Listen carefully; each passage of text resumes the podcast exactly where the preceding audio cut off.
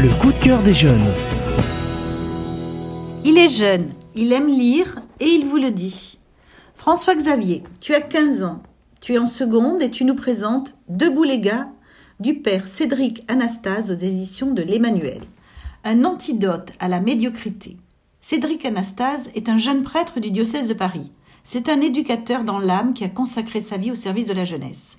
Debout les gars, un ouvrage pour tous, mais surtout pour la jeunesse qui se pose des questions, avec une soif d'idéal, un ouvrage avec des réflexions, des anecdotes qui portent. Oui, un ton juste sur le sens de la vie. De fait, ce livre est une explication de la vocation de l'homme. Il donne des conseils pour se développer et grandir chrétiennement, comme par exemple s'entourer de beauté, de grandeur, etc. Un ouvrage que tu conseillerais à tes amis? Absolument. Le père Cédric Anastase guide les jeunes à travers son ouvrage dans un souci de formation et principalement de formation chrétienne. Votre ado se pose des questions, n'hésitez pas. Offrez-lui Debout les gars du père Cédric Anastase. Il s'est posé les mêmes questions.